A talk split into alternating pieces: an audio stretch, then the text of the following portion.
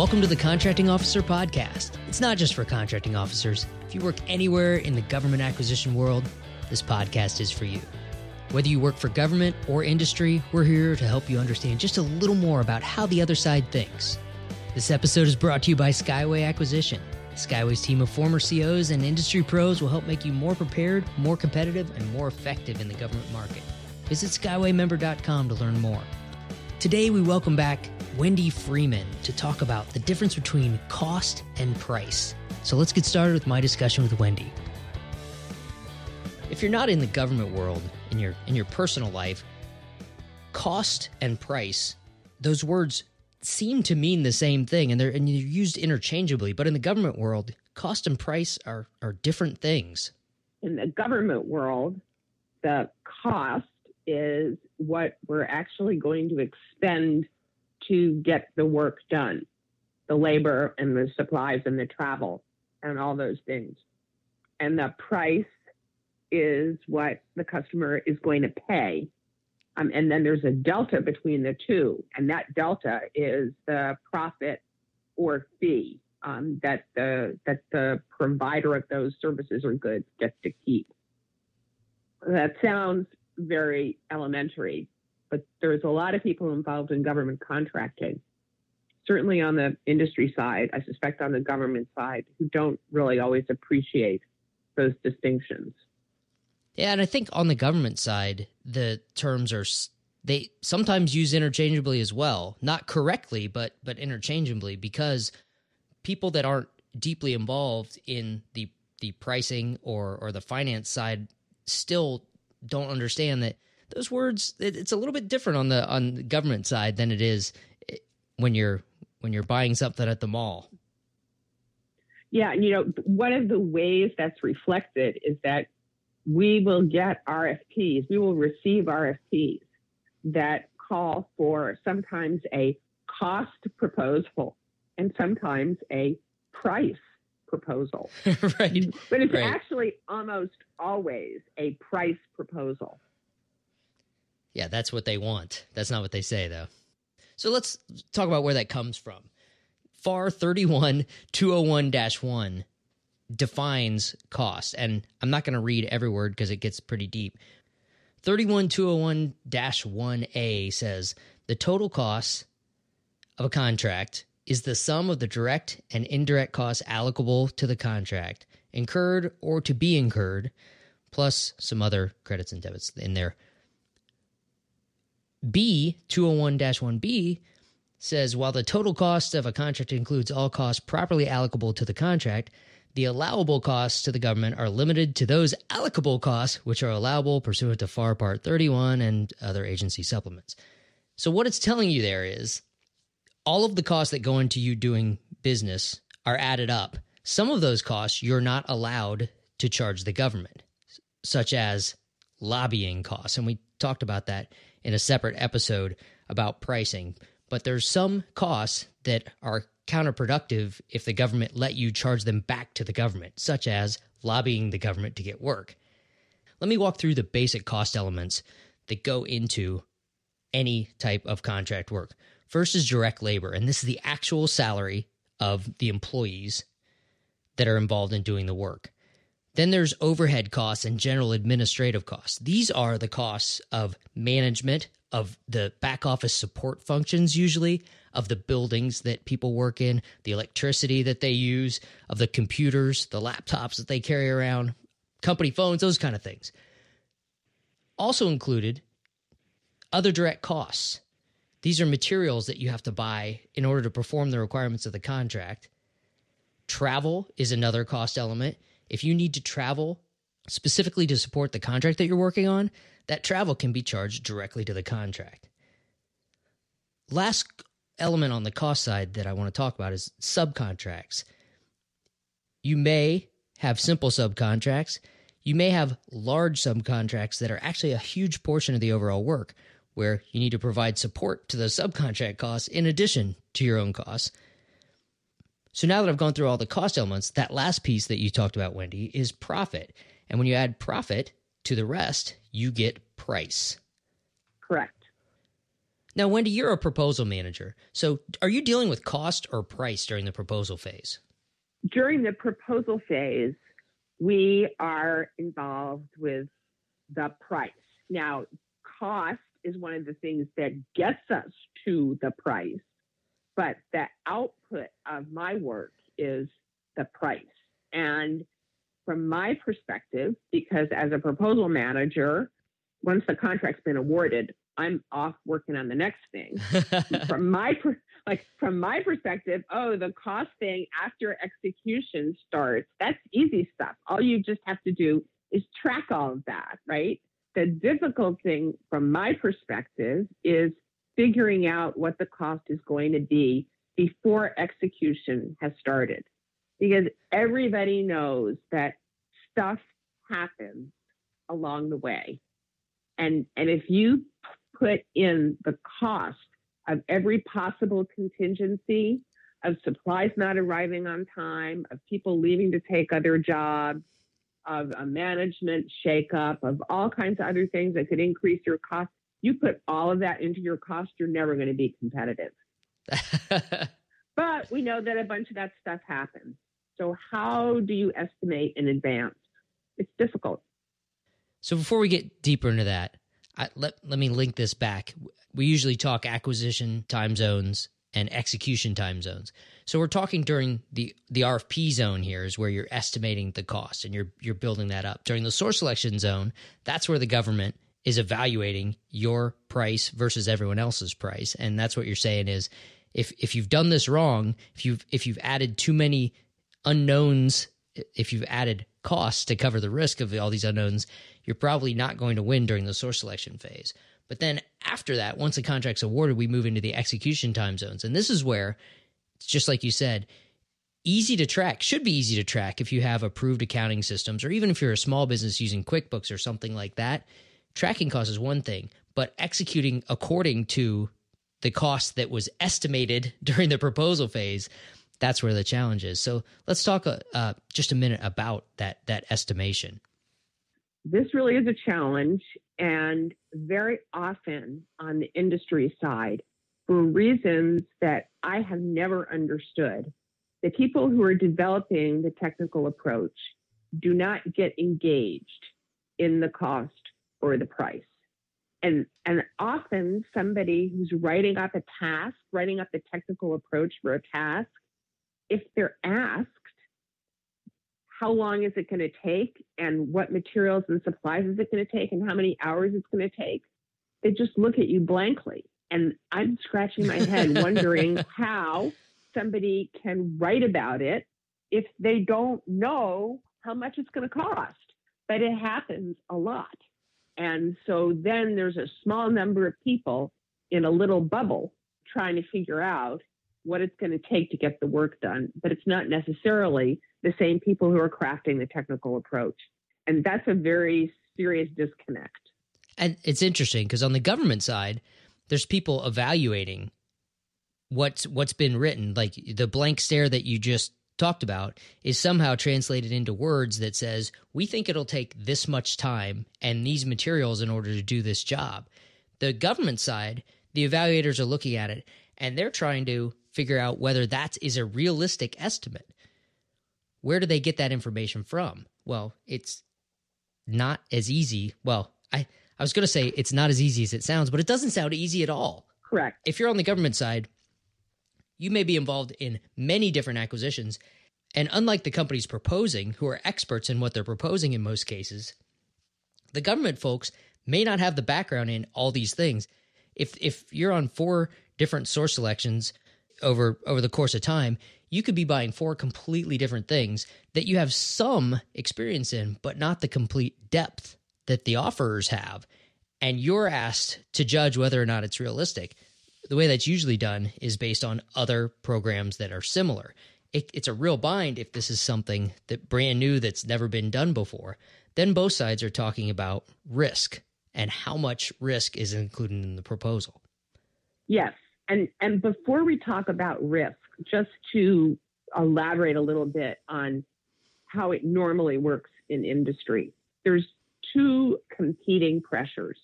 The first is a bottom up estimate, and that is sort of a pure engineering estimate. In a perfect world, we would want the, all these resources. Once, once we have that bottom up, then there's top down pressures. And somebody knows that the market will only bear a certain price. And by the market will bear, that could mean that the government only has this much money in the budget. That, that's correct. Or it just could be that everybody knows there's a going rate for a systems administrator for a certain, you know, type or level of system. And, and you're not going to pay any more than that. So that's the that's the top down pressure. And there's that sweet spot in the middle where you've got your bottom up and you've got your top down, and there should be some place in the middle that's the winning competitive price. But you can tell from this description that there's a lot of judgment and a lot of knowledge that goes into that. And part of that judgment is the judgment of risk, the risk of unknowns, all those other things that could come in during the execution phase of the contract, all those things that probably won't happen but might happen. And if they do, we need to include some costs in our estimate to take care of those risks. The real battle on the proposal side is how many of those risks do you price into your proposal? How much of them without driving your price so high that you can't win? And do you put them in as additional cost? In other words, you add extra hours in your cost buildup or extra materials, or you run your schedule out longer, which by definition is going to cost more. Or right. do you prepare for it by adding to your fee or your profit? Because fee is not just what the company wants to earn in terms of profit. Part of what goes into that fee is the uncertainty as to what might happen if there's vague things in the RFP and you don't really understand the complexity of it. You might add to your fee to protect yourself from some of those contingencies. Right, right. And we'll stay out of the different contract types and how those go into this equation. we'll, we'll stay away from that piece of it and just keep it onto the the cost and price discussion. There are many different ways to factor in risk. And on the government side, they have to account for that risk as well. When the government's evaluating a proposal, if if you've built the risk in via hours, some of those hours may be explicit that that you've called out that we think it's going to be this much to do it, but we've put a factor, a 1.2 factor onto that to account for the unknowns or account for the risk.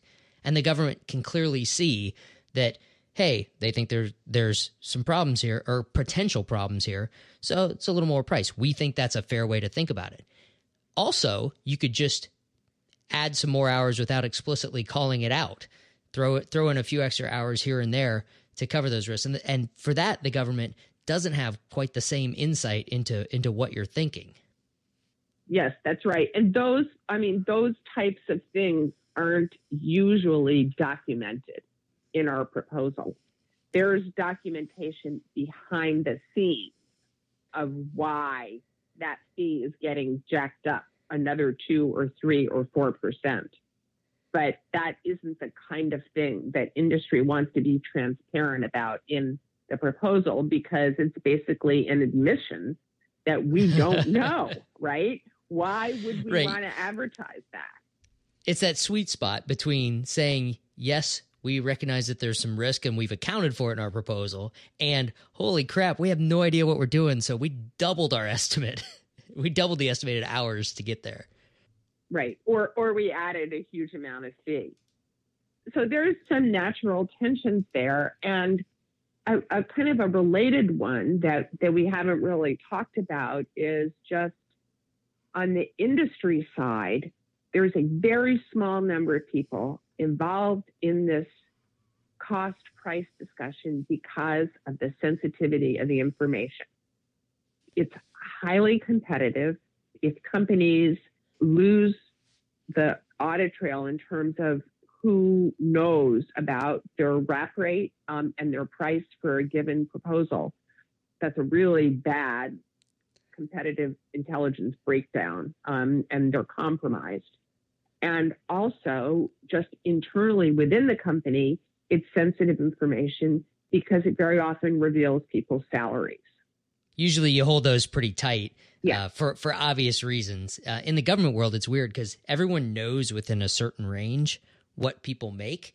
Right. So you know, every, everyone knows uh, w- uh, the you know difference in potential salary between a GS nine and a GS ten and an eleven and a twelve. On the industry side, salaries vary wildly based on what you can negotiate for the job. So it, it is usually held very closely. Right, and it's so it's it's held close by a small number of people, and those are usually more senior people than the people working on the technical side. I mean, somebody who's yeah. working on the price is going to be at a higher level than the person preparing the resumes and the past performance. So, what does that mean? That means those people are busier and they're doing more stuff. And there's more competition for their time and they have less time to devote to the price proposal. So that's why all that stuff always comes in late. Even the best run proposal, the pricing information comes in at the very end, and we're all scrambling around. And it hasn't always kept pace with what's going on in the technical side because of the people who are doing it. They're higher level and they're not as engaged. That's a great point the folks that are building up the hours and the materials and everything, because they don't have access to exactly how much some of these things are are going to cost, sometimes you get to the end of the line and and the price that that the total price that you've built up is way more than what's realistically going to be able to to win. And then you have to go back in the loop and you have to tell these people we can't support that price you need to cut here and here but they don't they don't necessarily know which cuts would have the biggest impact to the price. So it's painful when you get to that at the very end of the proposal process. And just like if you want to look at it at a much more mechanical level, it creates all sorts of error um, possibilities for last minute errors. For example, senior management will come in and say, we, you know, we have to get the price down by $100,000 swap out these two people with these other two people. Well, that makes perfect sense. you know, if the other two people cost less money and they can actually get the job done, but that ripples all throughout the proposal, right? We talk about people in our technical approach. Those two people might have been named. We have those two people's resumes. We have, you know, uh, manpower loading charts that have names and hours. Those tables have to be changed. So you can see how a last minute decision to cut the price, which is perfectly justified from a competitive standpoint, makes the proposal manager's life hell because it involves, it ripples through the whole proposal. And yeah, it rolls rolls through everything. Yeah, and that's why I try to see it um, as an organic whole, and I try to make sure that the um, the senior technical person who is working the proposal is also fully informed of what's going on on on the pricing side. Because they're they are tied together. And if somebody just wants to live in one world we're going to have a problem at the end. It's almost guaranteed. I totally agree. Let me go back and talk about why it's so important to explain what that reduction is. So what i mean top management comes in and says we need to be $100,000 lower. Well, in in private industry where when you're submitting a bid for something and the customer doesn't get insight into all that goes into the bid, you can just say take $100,000 off because all they care about is that end price. If the government is evaluating things at the cost level and you go in and you say, well, we built up the cost the price that we're proposing is this amount. And then we lopped $100,000 off because we thought that that would help us win. The government needs to understand where that $100,000 is coming from. You, you can say, oh, it's a management challenge. I've, I've heard that term many times. Yeah, we're just going to magically come in at less cost. We'll figure it out. But that doesn't go over so well with government evaluators. So when management comes at the last minute and has a, a top level, it must be reduced by this much the entire proposal then has to be readjusted to make that reduction seem credible to you know you you don't see it was this much and then it came down to this much. You're actually now building up to that lower number in a way that is supported so the government evaluators can tie it all together from from the the very beginning of the build up to the end. And in point of fact there's only so many stories you can tell around that reduction right I, I mean there's you know, you can say um, we're going to use more junior people in the out years, the whole greening thing. I mean, eh, uh, yeah, right. And and actually, I think most of those stories have already been told, and that the only way to really skin this cat and and to really be competitive is to have good information know what the customer is talking about so that when there's vague language in the RFP, you can interpret it with confidence and lower right. the amount of uncertainty. Yeah. That's how That's you protect great... from risk is, is you have the information and you know the customer and that's the only real way to win. Uh, otherwise, you're left trying to basically shoot in the dark and do these hundred thousand dollar reductions that you know you're not going to have a very good story around anyway but but you still think you need to do them. Right and that that's a great point to to bring that sort of full, full circle. The more clarity in the rfp the more communication back and forth between industry and government so that those uncertainties are eliminated to the greatest extent possible the more credible price across the board that contractors are going to offer to the government in, in any competition.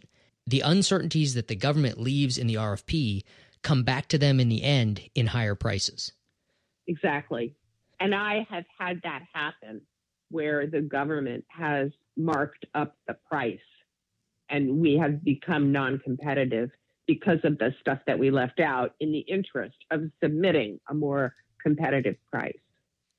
Okay, that's a good place to wrap it up before I get too deep into other topics that aren't very specific to the difference between cost and price. So thanks so much for joining me today, Wendy, and I'll talk to you soon. Yeah, looking forward to it. That's it for this episode of the Contracting Officer Podcast. Thanks to our sponsor, Skyway Acquisition, and thanks to Wendy Freeman for spending the time with us. We use your feedback to drive the topics on the podcast and to try to make it more useful for everyone. So please send your questions, comments, and complaints to me, at Paul at contractingofficerpodcast.com. Thanks for joining us.